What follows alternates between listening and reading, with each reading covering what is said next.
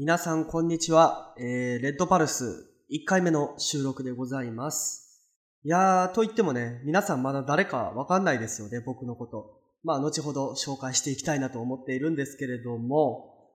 あー、緊張すんな。いや、でも、頑張ろうと思います。というわけで、まもなくレッドパルススタートです。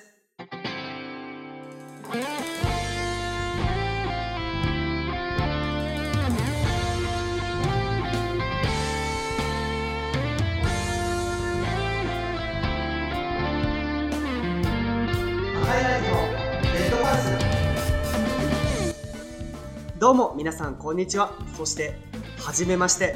赤いライトのレッドパルス通称レッパルのお時間がやってまいりました。パーソナリティは私赤いライトがお送りしていきます。どうぞ最後までよろしくお願いします。さて今回から始まりました赤いライトのレッドパルス。この番組は Spotify をはじめとする様々なラジオ発信フォームを通してお届けする現役大学生クリエイターのありのままをお届けするラジオでございます。終始話しっぱなしにはなってしまうんですけれども。まあ作業用 BGM とかもしくは本来のラジオを聴く感覚で楽しんでいただければなと思っております。さてところで皆さん一つ疑問に思ったことがあるんじゃないでしょうか。君誰？多分多くの方がこう思ったと思います。多くの方どころかほとんどの方でしょうね。というわけで本日は1回目ということで自己紹介を兼ねた番組内容にしていきたいなと思っております。是非最後までお楽しみください。それではレッドパルススタートです。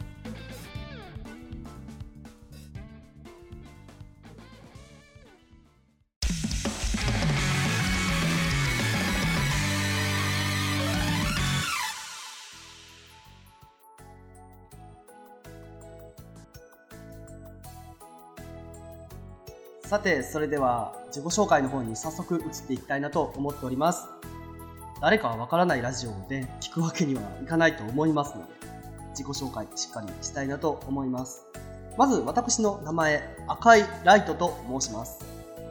まあ、とは言っても芸名なんですけどね、これは。あくまでキラキラネームっていうわけではないので、これを芸名として活動している次第でございます。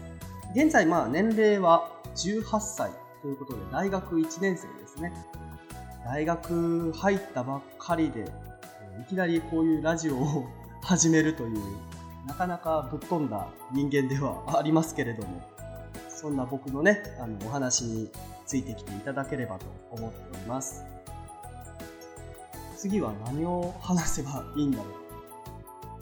じゃあまあ、ベタに好きな食べ物を言いましょうか。好きな食べ物はですね、チャーハンなんですよ。チャーハンって言ってもまあいろいろあるじゃないですか。だから冷凍食品のチャーハンとか、もしくは本当に本格的な中華屋さんの作ったチャーハンとか、なんですけど、やっぱり僕はね、実家のチャーハンが一番好きですね。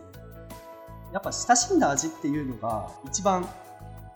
美味しいって感じるものなんでしょうね。僕はそうなんですけれども、皆さんどうなんでしょう？それこそね、某有名中華チェーン店、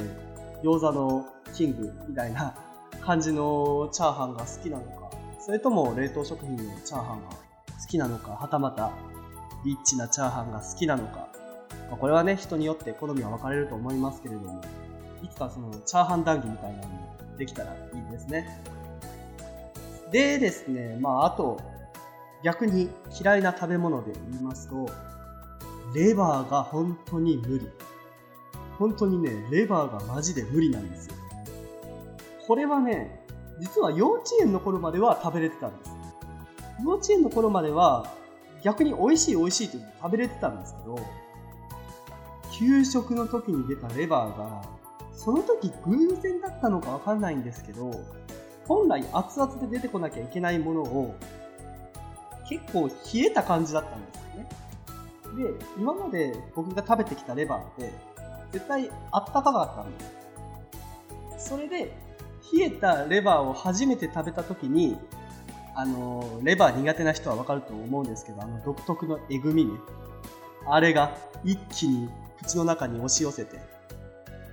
もう、半べそ書きましたね。本当食べ物で半べそ書いたのは、あれが初めてじゃないかなというぐらい、それぐらい本当にレバーが苦手になってしまって、結局、大学生になった今でも、もう無理ですね。レバーは、多分、彼らとは一生分かり合えない気がしますけれども。でも、だから周りにレバーが好きっていう人結構いるんですけど、気持ちがわからない。正直。すいませんね、レバー好きな方は申し訳ないんですけど。逆にレバー食べれるって尊敬の眼差しですね。もはや。あとは、野菜も結構食べるっちゃ食べますし、まあ好き嫌い。歯で言うと好きな食べ物の方が多いのかもしれないです。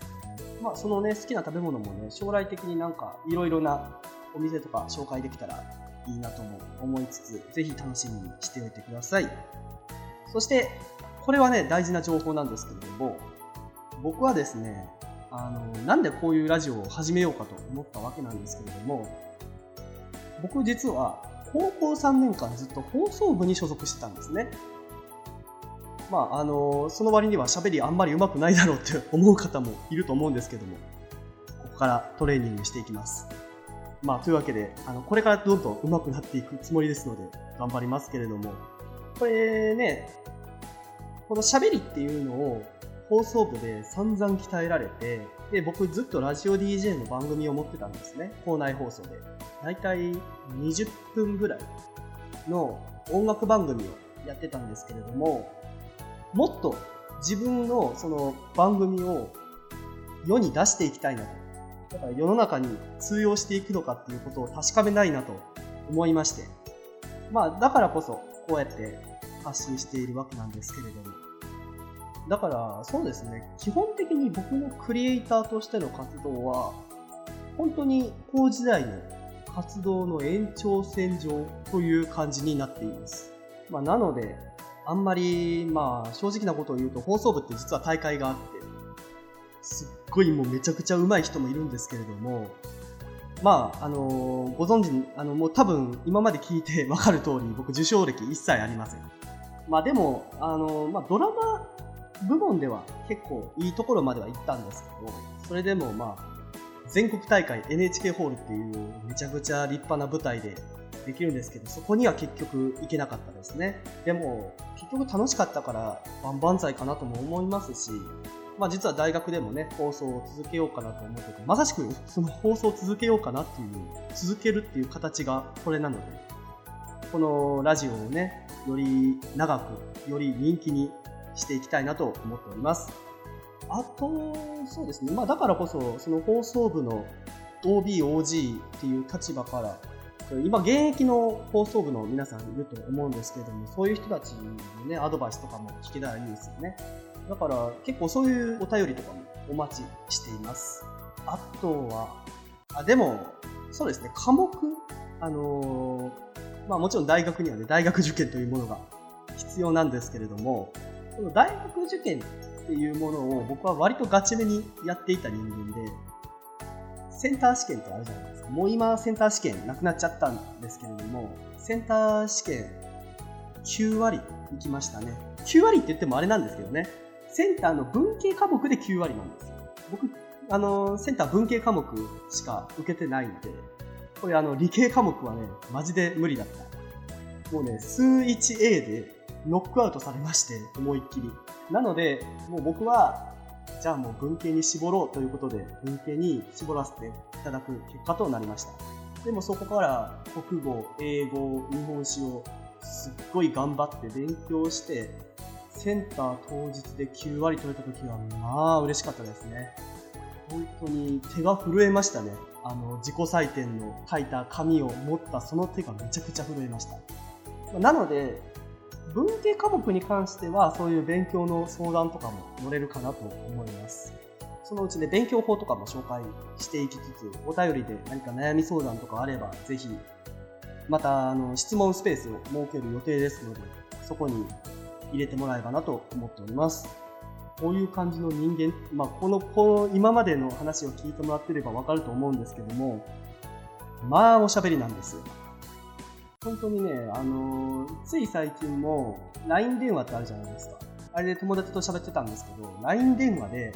3時間ずっと喋ってましたね。本当に。これ本当に3時間ずっと僕が喋りっぱなしっていうことがありました。それこそ僕は高校時代、高校の3年生の時に友達に勉強が得意だったので、その勉強を教えるっていうことをしょっちゅうしてたんですけれども、この勉強を教えるっていう話術を今でも割と使ってまして、だから後輩に教えたりとか、それこそ部活の後輩ですね、教えたりとか、あとは同級生でも、世界史を取ってる人と、日本史を取ってる僕みたいな人がいて、お互いの学んできたことを知識交換という形で喋っていったりはしてますね。本当に面白いんですよ。日本史の立場から世界史の話を聞いたり、世界史の立場から日本史の立場を聞くっていうのは本当に面白いことで、そういう意味ではやっぱり学んできてよかったなっていうのは思いますね。だから、なんであの事件がこういう風に有名なんだろうとか、なんであの人は悪役扱いされるんだろうとか、そういうことを考えていくと、実はそういうところに行き着いて、やっぱ勉強をしなきゃいけないっていうところに落ち着くんですよね。本当に何言ってんだろう。まあでも、勉強するっていうのは、すごい大事なことなので、その勉強のお手伝いに何かできたらなと思っております。あと、何か紹介することで言いますと、電車が好きですかね。まあ別に撮り鉄とかいうわけでもないんですけれども、それでも電車は本当に子供の頃から好きでよくプラレールで遊んでましたね。プラレールで山手線を作っては、それを電池で走らせて、電池が切れたら泣きみたいなことをずっとしてました。でも、これ変わってると思うんですけど、一番好きだったのは、電車のドアの上のところにある電光掲示板ってあるじゃないですか。あの電光掲示板を見るのがすごい好きだったんです。だから、多分子供の頃皆さん持ってたと思うんですけれども、磁石のあの砂鉄みたいなやつで書くホワイトボードみたいなのがあったんですけど、レバーがあって、そのレバーを横に動かすと、その砂鉄が消えて真っ白に戻るっていうホワイトボードがあるんですけど、そのホワイトボードでずっと、その電光掲示板の行き先とかを模写して、消して、模写して消してっていう謎の遊びをずっとやってました。あとは、今もやってるようなことなんですけど、ストップモーションを作ったりとか。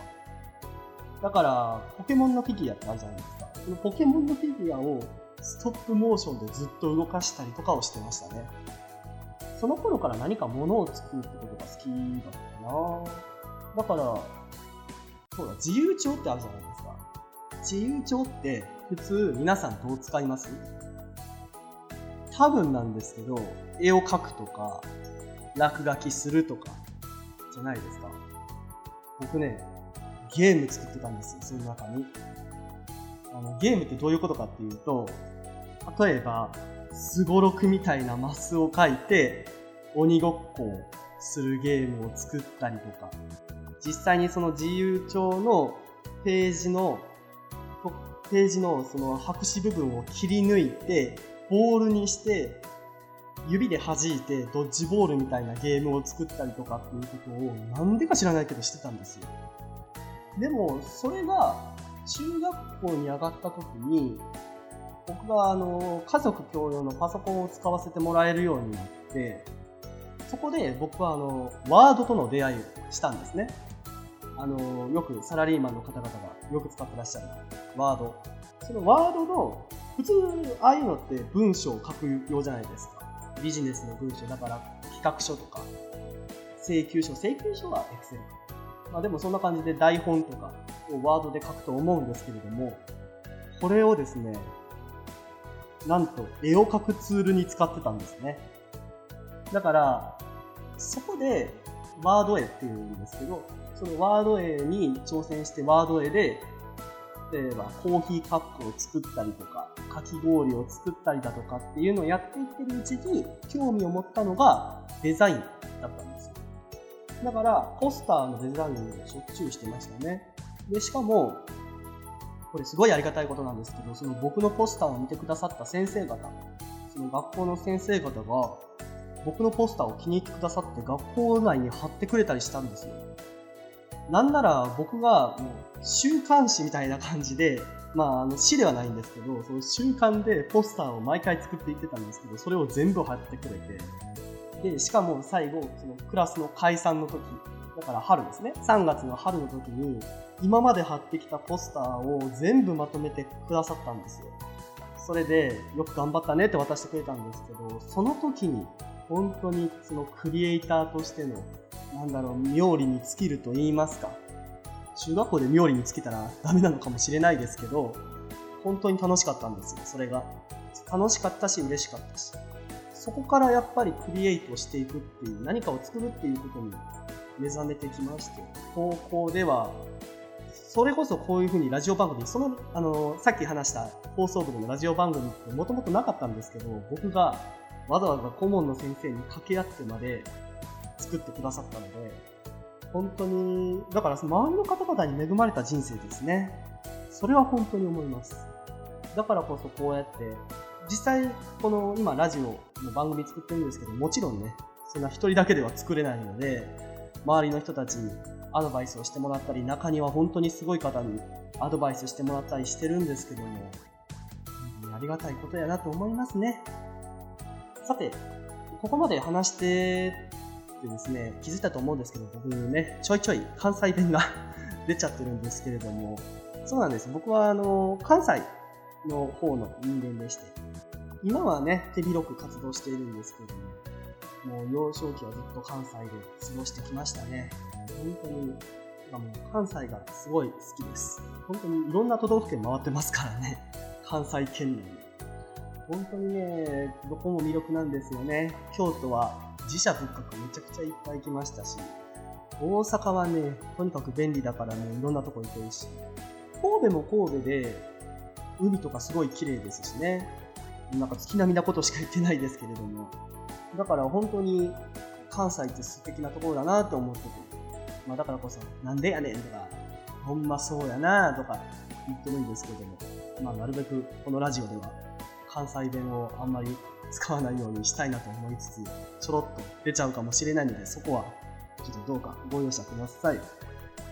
さて、まあ、こういう感じでちょっと自己紹介をね、してきたんですけれども、どうでしょうか？皆さんは、これ、実は自分、これを大事にしてますっていうものはあるでしょうか？僕は自分の大事にしてるものって言ったら、こういう喋るお仕事を大事にしてます。喋るお仕事というか、全部かなもう仕事全般。だからクリエイターとしての活動もそうですし、イベントの司会とかもさせていただいたりよくしますので、そういうこともやらせてもらってたりします。あとは MC とか、まあ、イベントって言っても別にそこまで大規模なイベントではないですけど、そこで MC をさせてもらったりとか、もうそういう仕事をいただけるだけで本当にありがたいので、僕はそういう出会いとか、そういう仕事とかを大事にしてるんですけれども、皆さんはどうでしょうか？何か私はこれを大事にしてますっていうものはあるのかな？ちょっとそれをまた今度聞いてみたいですね。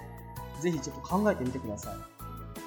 本当にね、また知りたいので、質問スペース後で設けておきますので、ぜひ、えー、その質問スペースのところに投げていただければなと思っております。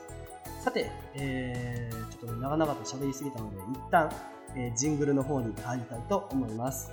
それでは、ジングルの後で再び会いましょう。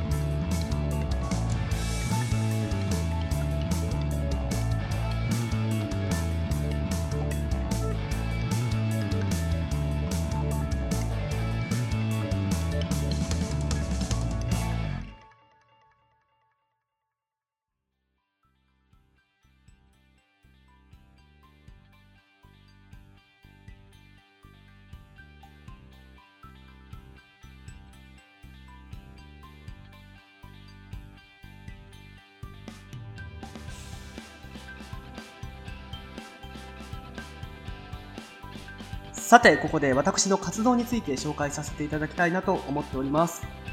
まずはですね、Twitter アカウントを紹介していこうかなと思っております。えー、こちらの Twitter アカウントなんですけれども、えー、まず、ま、ID はですね、アットマーク、AKAI、LIGHT、ALK。まあ、これだけ言われてもね、わからないと思うんですけれども、えー、大文字の A に KAI、赤いですね。で、えー、大文字の L、そして IGHT、ライト、あの、明かりのライトです。そして ALK、えー、この ALK ってなんで ALK かっていうと、赤いライトの最後の T に ALK をつけるとトークっていうのになるんですね。まあ僕はこうやっておしゃべりの仕事をしているので、今回こういう ID にさせてもらいました。というわけで、アットマーク赤いライトーク、えー、アットマーク AKAI、LIGHT、ALK、えー、こちらが私の Twitter アカウントとなっております。で、えー、一体じゃあこれ、どんなことをしているのかと言いますと、私が、えー、普段、えー、活動報告をやっております。例えば、実はあの、この、ポッドキャストでやっている赤いライトのレッドパルス以外にもですね、様々な活動を私はしております。その活動のね、紹介をやったり、あと、それぞれいろんなプラットフォームがあるんですけども、そのプラットフォームでこういうことをしましたよっていうことを報告しています。というわけで、じゃあその様々な活動って一体何なんだっていうことを、まずは紹介していこうかなと思っております。まずは、えー、ノートでございます。このノートっていうのはサイトの名前でして、まあ、要するにブログを更新しております。こちらのノートではですね、まあ、なるべく毎日更新しようとは思っているんですけれども、まあ、ちょっと大学とかのね、関係で、まあ、何日か更新できない時はありますが、なるべく、で、まあ、不定期投稿という形ではありますけれども、なるべく、え、頻繁に投稿していこうかなと思っております。ここではまあ大体1000字ぐらいの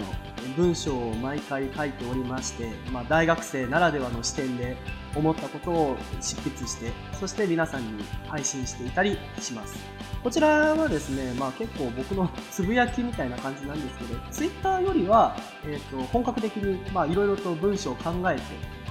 つぶ,、え、つぶやいておりますので、ぜひこちらの方もチェックしてみてください。そして、えー、この他にも番組がいくつかあります。えー、現在放送しているのがですね、スプーンというアプリがあるんですけれども、こちらのスプーンというアプリでオンエアしているのが、赤いライトスプーンドリームという番組でございます。略してスプドリと略しております。えー、こちらはですね、あのー、こんなに長く喋っていなくて、どっちかというと、すごいゆるゆるとした雑談みたいなトークになっております。まあでもね、そういう雰囲気が好きだっていう方は、ぜひぜひそちらの方も聞いていただけるとありがたいかなと思います。まあ、スプーンマンの方はね、どっちかっていうと、この番組よりも本当に緩いので、まあそういう意味では気軽に聴けるラジオなんじゃないかなと思っております。そしてですね、今やっているこちらの赤いライトのレッドパルス、こちらの番組もですね、今随時、えー、プラットフォームの拡大を目指しております。えー、最初はですね、Spotify だけでの配信だったんですけれども、えー、現在はですね、アンカーだったり、えー、現在だとそろそろ Google Podcast にも、えそろそろ出品できそうかなという感じでございます。他だと、えブレイカーだったり、ラジオパブリックなどの公式サイトで、え現在リリースされておりますので、ぜひそちらの方でもお聴きください。そして、えー、まだまだですね、私、他にもいろんな活動をする予定でして、現在準備をしておりますので、ぜひそちらの方も楽しみにしていただければなと思っております。以上、僕の活動紹介でございました。ということでね、あのー、ここまで聞いて皆さん分かっていただいたと思うんですけども、僕何気にすっごい忙しいんですよね。